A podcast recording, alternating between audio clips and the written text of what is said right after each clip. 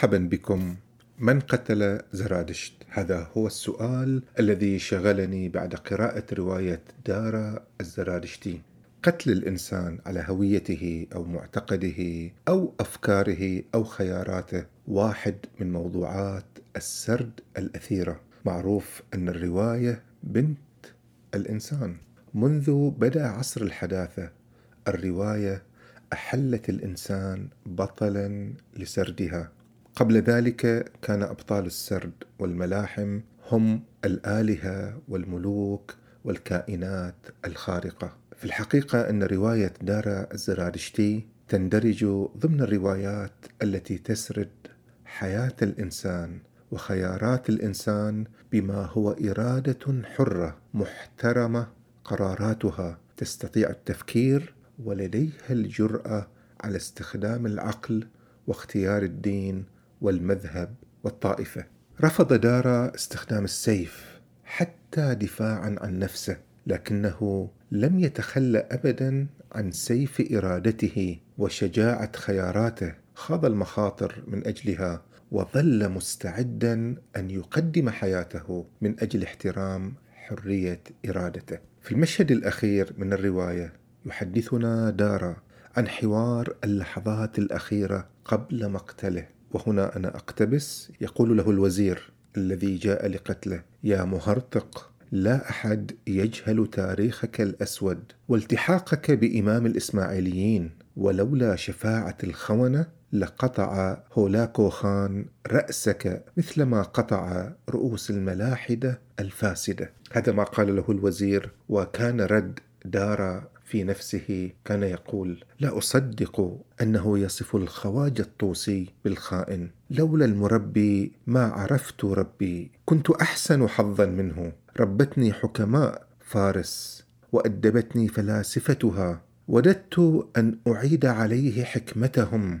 سيدنا زرادشت الذي لقن فارس درسها الأول: الإنسان إرادة حرة. والرسول ماني الذي رسم تعاليمه للعالم أجمع، وأبي كردير الذي لولاه ما فهمت دوري لتغيير هيئة العالم، والشيخ سعدي الذي أمحى بأخلاقه جميع ما كرهته في المسلمين، والشيخ السهروردي الذي نورني بحكمة الإشراق، والبدوي رستم الذي علمني التوكل على الله، والخواجة العطار الذي علمني متى تنتهي إرادة الإنسان ومتى تبدأ إرادة الإله. نص قوي للغاية، مليء بالمعاني والعمق، مشهد كامل لهذه الهوية، لهذه الإرادة التي رسمها دارا بدمه وبخياراته وبعرقه وبمغامراته. أنا استحضرت في الحقيقة في هذا المشهد، استحضرت رواية الراهب هيبا، كيف انحاز لخياره وكيف انحاز لمفهومه للمعتقد المسيحي الذي رآه هو. لم يكن ينصاع لإيمان المجامع المسكونية ولا لقراراتها المدعومة بسيف السلطة السياسية الرومانية. هذه الرواية في الحقيقة جعلتني أكثر تفهما لخيارات الإنسان الإيمانية، ماذا يختار، بماذا يؤمن. جعلتني أحترم أكثر مخالفة رجل الإيمان لسلطة الكهنة ورجال الدين. كذلك هذه الرواية وهذا المشهد جعلني فعلا أستحضر بطل رواية الموريسك الأخير للروائي المغربي حسن أوريد، أستحضره وهو يخوض محنة الإيمان كذلك والاضطهاد بسبب محاكم التفتيش في أسبانيا التي ولد فيها وأجبر على الرحيل مع آلاف المسلمين منها. كنت أقرأ دارا وأنا أستحضر أبطال هذه الإرادة الحرة وأستحضر الخيارات التي اتخذوها. تحضر الإرادة في السرد كسؤال لاهوتي وفلسفي ووجودي، أي كسؤال مركب ومشحون. رحل دارا من شيراز بعد أن شاهد شيخه البلخي يهان ويهدد ويطرد بتهمة أنه معتزلي، يقول بحرية الإرادة الإنسانية وأن الإنسان يتحمل مسؤولية أفعاله. رحل ليسأل الشيخ فريد الدين العطار في نيسابور: هل للإنسان إرادة حرة؟ متى تنتهي إرادة الإنسان وتبدأ إرادة الله؟ ومتى تنتهي إرادة الله وتبدأ إرادة الإنسان؟ أقلقته هذه الأسئلة لأنه تعلم من إيمانه الزرادشتي أن إرادة الإنسان محترمة، وهو في الحقيقة يريد أن يطمئن أن نور الإسلام الذي أحبه متطابق مع نور فكرة الحرية في الزرادشتية. يريد أن يتأكد أن ما أعجبه وهو يتلو القرآن نور على نور هو شعار صحيح لحياته وتحولات هذه الحياة. هو يؤمن أن الأفكار الجوهرية في الأديان لن نغادرها، الأفكار الجوهرية لا تغادرها، تنتقل أنت من دين لآخر لكن تحمل هذه الأفكار كإضاءات وتضيف نور الأديان والمذاهب والطوائف والتجارب إلى نور ما انتقلت منه، ولا تعادي ما انتقلت منه. كان هذا درسا عميقا قدمه لنا دارا. وجد دارا إجابة سؤاله حول الإرادة في دكانة العطار بعد أن عايش العطار عاما كاملا. رأى كيف تقوس ظهر أستاذه ولم تتقوس إرادة الخير فيه. يجمع الأعشاب، يعصرها، يقطرها، يقدمها للفقراء والمحتاجين. فهم دارا إرادة العطار كإرادة معاونة لإرادة الله في فعل الخير. الإنسان معاون للألوهية، يعاون هذه الإرادة الإلهية في تحقيق الخير. الإنسان بما فيه من حب وعشق للخير الكلي لا يمكنه أن يقتل أو يعمل الشر.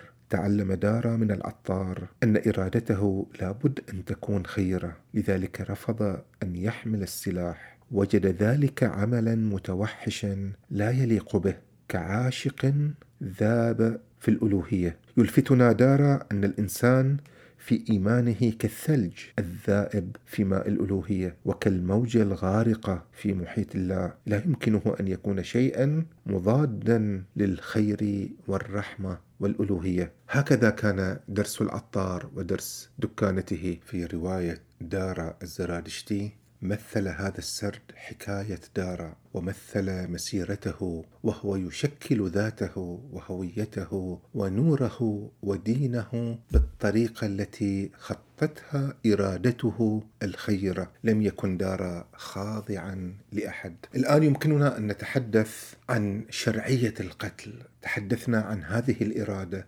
الصلبة الخيرة عند دارا. من قتل دارا كان يستند لأي شرعية؟ ما هي هذه الشرعية التي قتلت دارا؟ لا فعل من دون شرعية تعطيه الإذن، ولا فعل من دون منظومة فكرية تجمله، ولا فعل من غير قصدية توجهه. أنا هنا لا أتحدث عن الأفعال البيولوجية البسيطة، ولا أقصد الأفعال اليومية الروتينية. أنا أتحدث عن الأفعال التي تعبر عن غايات الإنسان، عن رسالته، عن رؤيته، عن خياراته في الوجود. لا يقوم الإنسان بفعل من هذه الأفعال إلا وهو محاط ومدفوع بمنظومة يمكن أن نصفها بأنها شرعية أو مدنية أو أيديولوجية. هل كان يمكن أن يقتل دارا من دون منظومة عقائدية وشرعية تعطي القاتل الإذن وتأمره بما يجب عليه أن يقوم به؟ طبعا لا. هذا السؤال يتطلب أن نفكك هذه منظومة القتل لنعرف كيف أنتجت فعل القتل. السرد في رواية دارا الزرادشتي قام بوظيفة تفكيك هذه المنظومة بطريقة فنية وإبداعية، وهذا مكننا من أن نرى بشاعة فعل القتل وكيف أنه مركب من التاريخ والسياسة وعقيدة ودين وحضارة وبداوة. هذا السرد الذي تجاوز 400 صفحة كان يعطينا كل هذه التفاصيل، يضعنا في كل هذا السياق لنفهم هذه اللحظة التي انتهت بها الرواية. سؤال من قتل دارا في الحقيقة هو مساءلة لهذه المنظومة المركبة التي جعلت القتل فعلا مشرعنا، طبعا بحسب وجهة نظر الفاعل والسلطنة والخلافة الداعمة لهذه المنظومة. وهذا في الحقيقة أنا ما شرحته في كتاب نصوص متوحشة، أكدت فيه أن التكفير موضوع سياسي من حيث الدافع ومن حيث الخلفيات، وهو بمثابة استراتيجية تبعها السلطة السياسية لمواجهة المعارضين، وأن الخلاف حول تحديد الخليفة أوجد الفرق والمذاهب الإسلامية المختلفة. والناطق باسم الخلافة هو من أنتج هذه النصوص المتوحشة ليتخلص من خصومه بشرعنة قتلهم. ما هي إرادة الخلافة في ذلك؟ ماذا كانت تريد الخلافة؟ إرادة الخلافة تحولت إلى كتلة صلبة من الاعتقادات النهائية المغلقة، واعتبرتها السلطة الحاكمة هي إرادة الله. قام السرد في رواية دارا بمهمة تفكيك هذه الإرادة تفكيكا يساعد على فهم تركيبتها الدنيوية والسلطوية. أتاح لنا السرد برؤيته المتسعة أن نرى الشر البغيض الذي أباح هذا القتل. السرد حررنا من فهم كتب الملل والنحل والعقائد وعلم الكلام والقائمين عليها. هذه منظومة مع الأسف تشرع القتل وتبرر القتل، بل تحض وتدفع للقتل، وتعتبر القتل معبرا عن الإرادة الإلهية، في حين هو معبر عن إرادة الخليفة ومصلحة الخليفة وسلطة الخليفة. هذه المنظومة التي قدمتها وشيدتها كتب المحل والعقائد والنحل وعلم الكلام، هذه المنظومة لا تتيح لنا أن نفهم الأديان السابقة ولا رجال الأديان السابقة إلا باعتبارهم كفار وضالين، وتجعل هي منهم معجما لاشتقاق صفات الكفر. لنأخذ مثلا صفة الزندقة. لو رجعنا لكتاب عبد الرحمن بدوي من تاريخ الإلحاد في الإسلام، سنجده يقول إن لفظ زنديق لفظ غامض مشترك قد يطلق على معان عدة. كان يطلق على من يؤمن بالمانوية ويثبت أصلين للعالم هما النور والظلمة، ثم اتسع المعنى بعد ذلك وأصبح يطلق على كل صاحب بدعة وكل ملحد، بل انتهى به الأمر إلى أن يطلق على من يكون مذهبه مخالفا لمذهب أهل السنة. هذا ما قاله عبد الرحمن بدوي نصا. لنسأل الآن، كيف يحضر ماني في هذه الكتب؟ وكيف يحضر في سرد دارا؟ لنرى الفرق. نريد أن نرى الفرق بين الصورة التي ترسمها هذه الكتب وبين الصورة التي يرسمها السرد في الرواية. يقول لنا عبد الرحمن بدوي: في سنة 163 بدأت حملة المهدي الخليفة العنيفة على الزنادقة. كان يقبض على الزنادقة لأقل شبهة ويؤتى بهم أمام القاضي، يطلبون من الشخص المتهم البصق على صورة ماني. انتهى الاقتباس. يعتبر ماني رأس الزندقة الذي يستحق البراءة بالبصق على صورته. مقابل ذلك يقدم لنا دارا فهما أرحب وأوسع وأجمل لماني الذي حاربته ديانته الزرادشتية قبل أن يحاربه الإسلام، ومع ذلك فدارا تجاوز إرث ديانته الأم، وراح يفهم ماني من خلال صداقته مع أحد أتباعه في أول رحلة خروج له من بلدته يزد. نجد السرد في رواية دارا الزرادشتي بتتبعه الدقيق لحكاية الإنسان، حكاية دارا، قدم فهما أرحب وأوسع لحكاية هويته المركبة التي عبر عنها البطل على لسانه وهو يمشي إلى مقصلة القتل. يقول وهو يمشي: ولدت زرادشتيا من آل كردير، ثم أسلمت على يد شاعر الفرس الشيخ سعدي، وقال لي الشيخ البلخي إني معتزلي، ثم تدروشت ورأيت النور المحمدي في حياة الخواجة العطار، صرت ثائرا إسماعيليا وانتهيت أخيرا لأكون شيعيا. دعونا نعود إلى سؤال: من قتل هذه الهوية المركبة العابرة، من قتل هذه الهوية التي هي مكونة من زرادشت ومكونة من سعدي ومكونة من الشيخ البلخي ومكونة من النور المحمدي ومكونة من الإسماعيلية ومن الشيعية ومكونة من السهروردي. تضج في هذه الهوية أصوات مركبة تنتمي إلى مذاهب وإلى أديان مختلفة، هوية غنية جدا. من قتل هذه الهوية المركبة؟ تضع تفاصيل سردية كثيرة لكيفية تكون وبناء هذه الكتلة الصلبة القاتلة، هذه الهوية التي اتخذتها الخلافة ذريعة لقتل معارضيها وقدمتها وكأنها الديانة الصحيحة والملة الصحيحة والفرقة الناجية والعقيدة التي تدخلك الجنة. هذه الهوية، هذه الكتلة الصلبة